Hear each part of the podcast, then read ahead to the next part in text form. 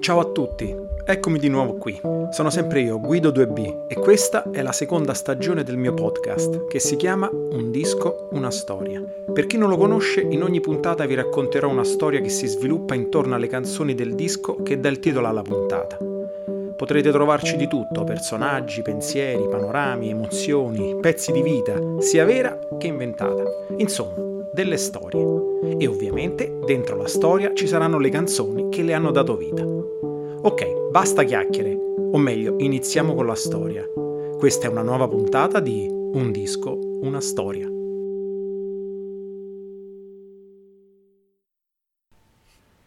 Sergio Anselmi, nato a Milano il 14-6-1987. Da quando ha 13 anni soffre di insonnia lieve, frequenti mal di testa localizzati nella zona occipitale destra, soprattutto nelle ore mattutine. Soffre inoltre di dolori alle articolazioni, spalla e gomito destri. Visto il peggioramento dello stile di vita, negli ultimi tre anni ha svolto numerosi controlli per cercare di dare una risposta ai fenomeni sempre più frequenti di stanchezza muscolare, riduzione dell'appetito e perdita dei capelli. Il paziente ha iniziato ma non ha mai completato le numerose cure prescrittegli dai vari specialisti incontrati, perché a suo dire non funzionanti.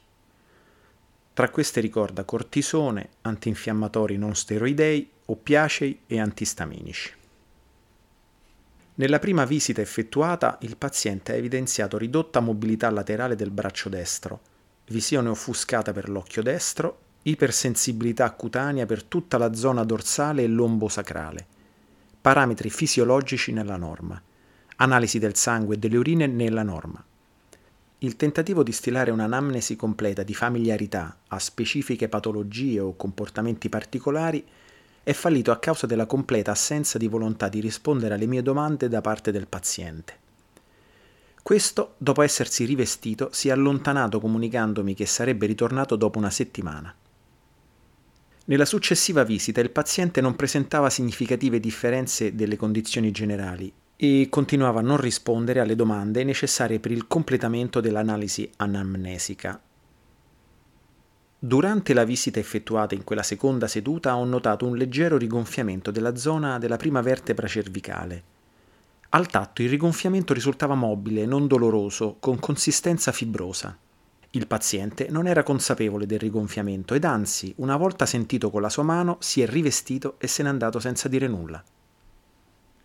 Il paziente si è ripresentato nel mio studio dopo un paio di mesi dall'ultimo incontro. In quella sessione il paziente si è dimostrato molto ciarliero e soprattutto non ha evidenziato nessuna delle condizioni patologiche evidenziate in precedenza. Nella zona dove c'era il rigonfiamento era presente una grossa cicatrice ancora non perfettamente rimarginata. Il signor Anselmi ha specificato che era stato lui a causarsi quella ferita, con coltello da cucina, per togliersi il rigonfiamento da me evidenziato. Ha anche precisato che solo la perizia di un medico del vicino pronto soccorso aveva scongiurato danni più seri. Durante l'incontro il paziente mi ha più volte ringraziato per il prezioso aiuto fornitogli, che gli ha permesso di porre fine a quei problemi fisici che ormai lo colpivano da molti anni. Inutili sono stati i miei tentativi sia di sottolineare che il rigonfiamento non aveva nessun nesso con i sintomi, da lui evidenziati, sia quelli mirati a rifiutare la somma di denaro che il signor Anselmi ha voluto ad ogni costo lasciarmi. 23,50 euro. Dopo essersi rivestito, il paziente se n'è andato. Ad oggi non ha più fatto ritorno. Is that, is that um,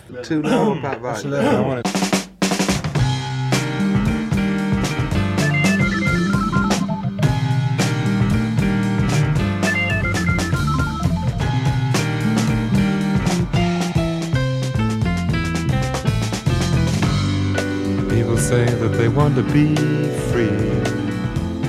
They look at him and they look at me. But it's only themselves they are wanting to see. And everybody knows about it. We talk all night and we're all turned on.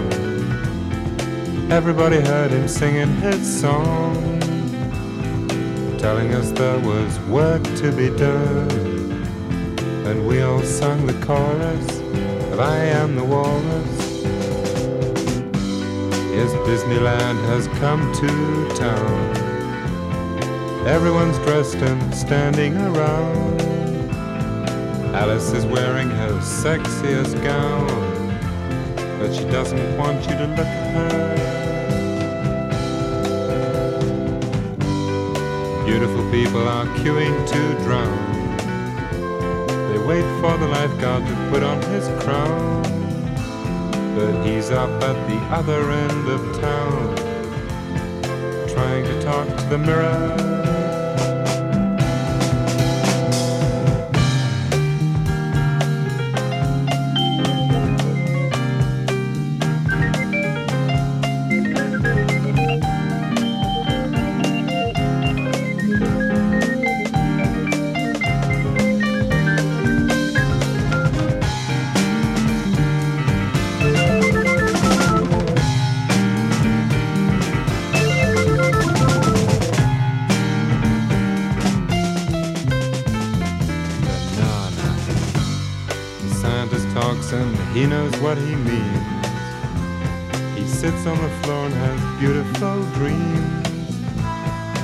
Gets brought down by a woman who screams.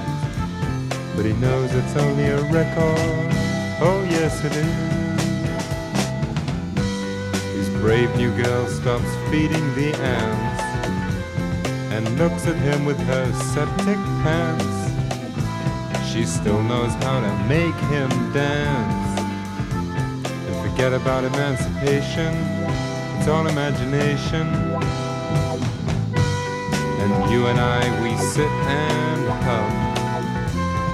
We know something's got to come to get us off our endless bum. There's probably one in the bathroom or in the hall.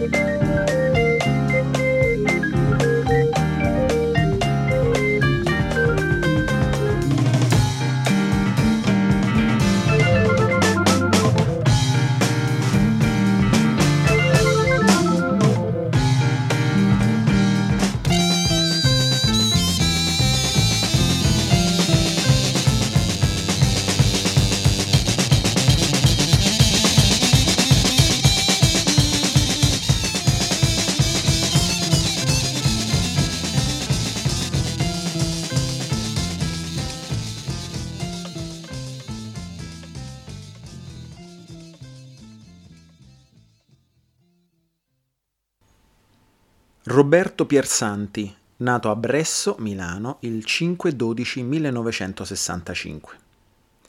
Alla prima visita di controllo il paziente evidenziava un'estesa irritazione cutanea nella zona interno-coscia su entrambe le gambe. In alcuni punti, esempio sui glutei, sull'inguine e all'altezza del ginocchio destro, l'epidermide mostrava ampie spaccature più o meno profonde, che in alcuni punti tendevano a sanguinare se manipolate. In alcune zone i tagli erano infetti, con arrossamento e gonfiore del bordo delle ferite, oltre a evidenziare sezioni purulente anche sotto il primo stato dermico. Il paziente sottolineava che la zona interessata dall'arrossamento e dai tagli della cute si era estesa nell'ultimo mese e mezzo. Il signor Piersanti non ricordava né di periodi di febbre né di eventi potenzialmente scatenanti il fenomeno irritativo. Il paziente escludeva anche potenziali familiarità con patologie cutanee riconducibili da dermatiti o cheratiti. Prescrissi esami del sangue, urine e feci e seconda visita di controllo dopo una settimana. Per il momento non prescrissi farmaci, ma solamente pulizia delle zone non lese con soluzione salina e disinfezione per quelle che mostravano invece sanguinamento con soluzione non alcolica. Nella seconda visita di controllo l'arrossamento sembrava essersi ridotto notevolmente. Le analisi non mostravano significativi scostamenti dai valori standard, a parte una minima quantità di proteine nelle urine da tenere sotto controllo. Il signor Piersanti mi ribadì che, di recente, non aveva fatto né viaggi né visite in luoghi particolari, a parte aver portato una volta il nipotino al circo. In quell'occasione, oltre ad assistere allo spettacolo dalle tribune metalliche, il paziente aveva visitato i recinti degli animali, all'esterno del tendone, con cammelli, cavalli ed elefanti. Ricordava di non aver avuto contatti né con gli animali né con alcun materiale lì presente. Ad una più attenta analisi della zona arrossata, in quella seconda visita, notai la presenza di piccolissimi puntini scuri sui glutei, un controllo con luce polarizzata e schermo di ingrandimento evidenziò che un paio di quei puntini si muovevano. Rimossi con delle pinzette ed il bisturi i puntini che riuscii a trovare ed un campione di quanto rimosso lo inviai al laboratorio ospedaliero per controlli. Al paziente quella volta prescrissi una crema antiparassitaria ed una pomata antibiotica con nuova visita dopo una settimana. Come da me ipotizzato, le risposte del laboratorio ospedaliero evidenziarono il parassita della scabbia. Nella successiva visita sottolineai al paziente di portare a termine la cura somministrata secondo posologia, assicurandolo di una rapida e completa guarigione. Nei giorni seguenti il caso del focolaio di scabbia prese molto spazio sui media locali. Più di 50 casi segnalati all'azienda sanitaria locale, un circo messo sotto sequestro per scarsi livelli di igiene degli animali, oltre ad alcuni esemplari di cammello posti sotto trattamento disinfestante dalle unità veterinarie del comune. Il circo fu smontato solo un paio di mesi dopo la fine delle indagini. Non so in che città si trasferì.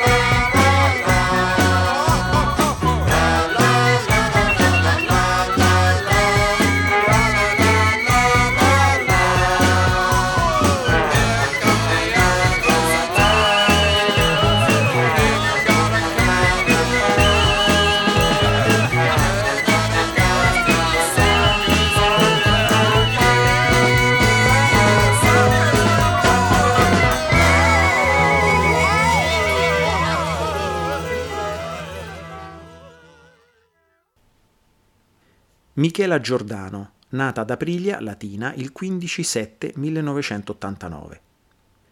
Il giorno della prima visita si presentò con una spessa cartellina contenente documenti medici, analisi e test. Come prima cosa ci tenne a precisare che altri medici le avevano già diagnosticato un disturbo del desiderio sessuale ipoattivo, ma che non credeva nella correttezza della diagnosi.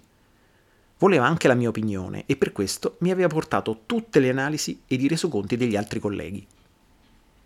Alla mia domanda sul perché non credeva nella diagnosi dei colleghi, rispose che a lei il sesso piaceva, nel giusto contesto, con la giusta compagnia, il desiderio si accendeva, ma che poi al dunque tutto svaniva la voglia si spegneva ed i pensieri iniziavano a focalizzarsi su tutto, tranne che sul rapporto sessuale. Aveva raccontato la sua situazione con voce preoccupata, quasi colpevole. Le chiesi del tempo per studiare tutti i suoi dati clinici e rimandai alla settimana successiva la visita di controllo. Nei documenti c'era di tutto. Analisi del sangue, raggi X, TAC, visite specialistiche di psichiatri, ginecologi, endocrinologi, sessuologi e anche di dermatologi. Trovai esami polisonnografici, test della vista e dell'equilibrio, test di funzionalità cardiaca nelle più diverse condizioni e perfino un test di risposta all'agopuntura. Nessun documento, in più di 100 pagine, evidenziava patologie di origine organica, mentre qualche referto medico azzardava un'origine psicologica non approfondita. Nel secondo incontro provai a costruire il quadro anamnesico della paziente. Michela si era trasferita a Milano per lavoro appena diplomata, prendendo un piccolo appartamento in periferia dove viveva da sola.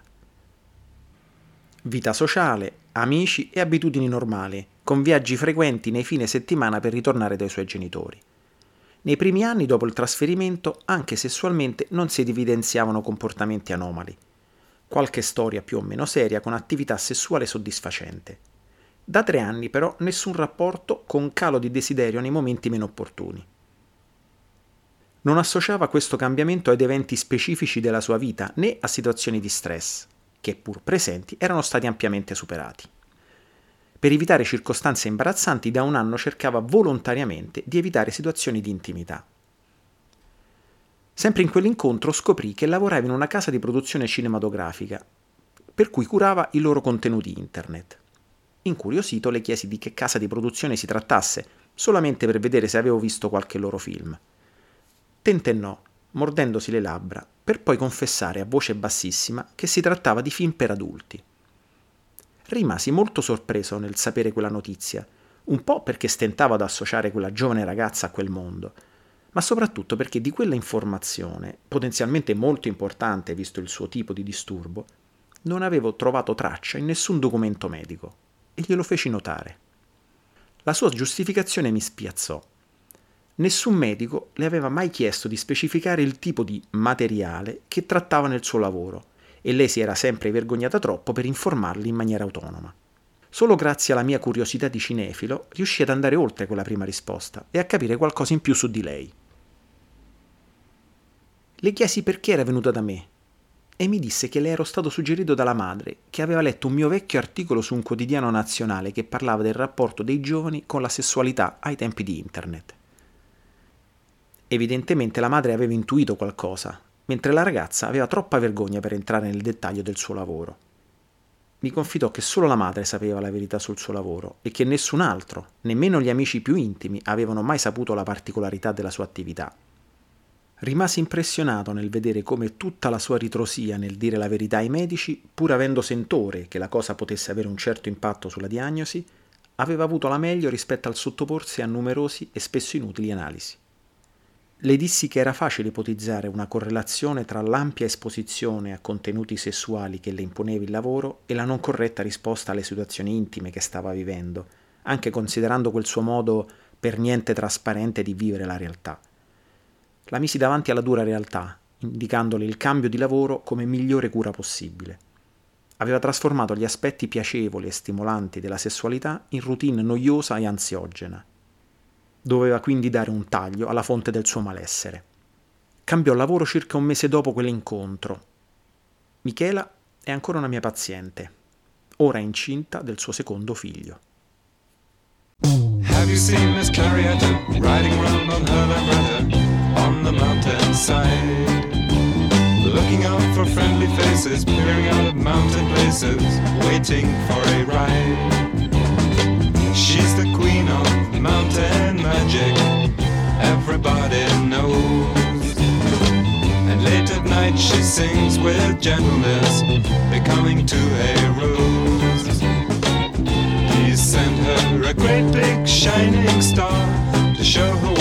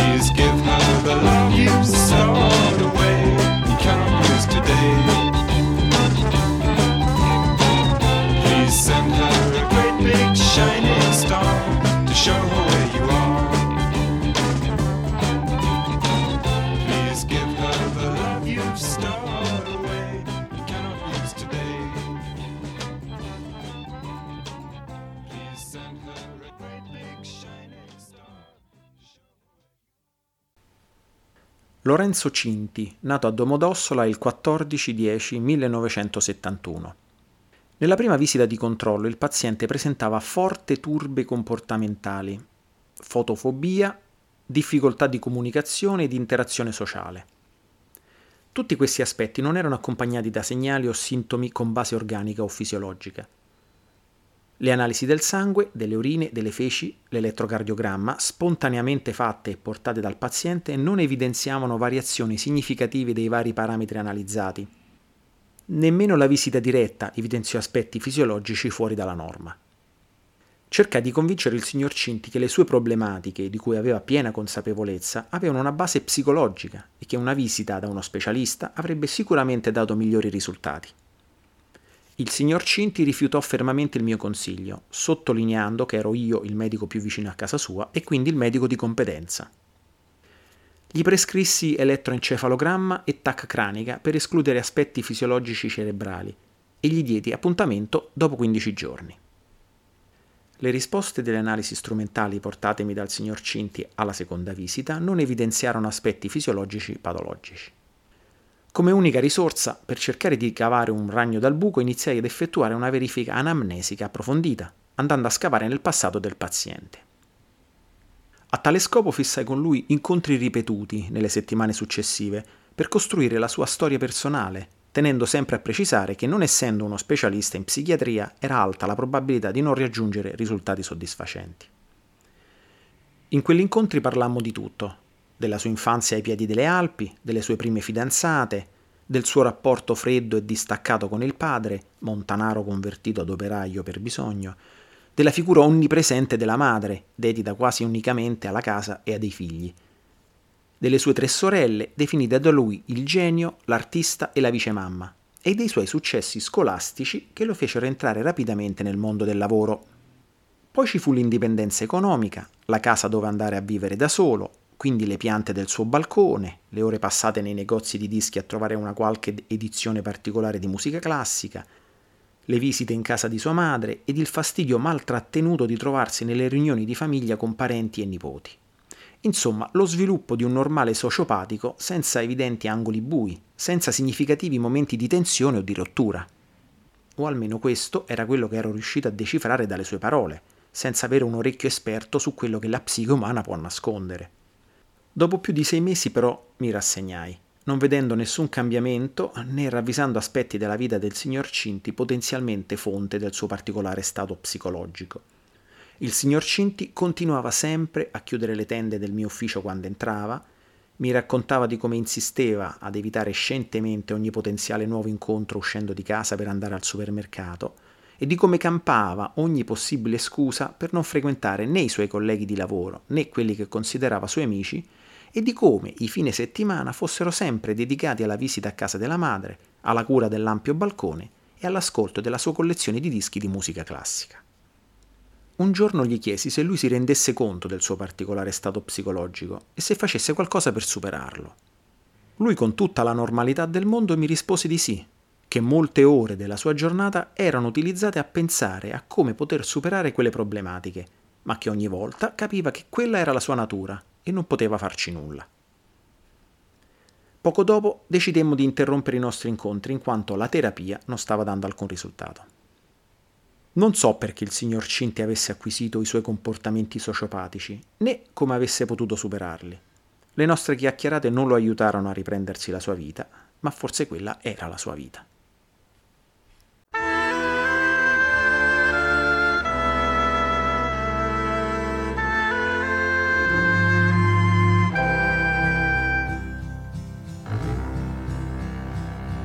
Today the town seems like a tomb Everybody's locked up in his room, making love or taking love. Who cares? If you take a walk out in the street, chances are there's someone you will meet. If it's someone you know, you'll say hello and goodbye.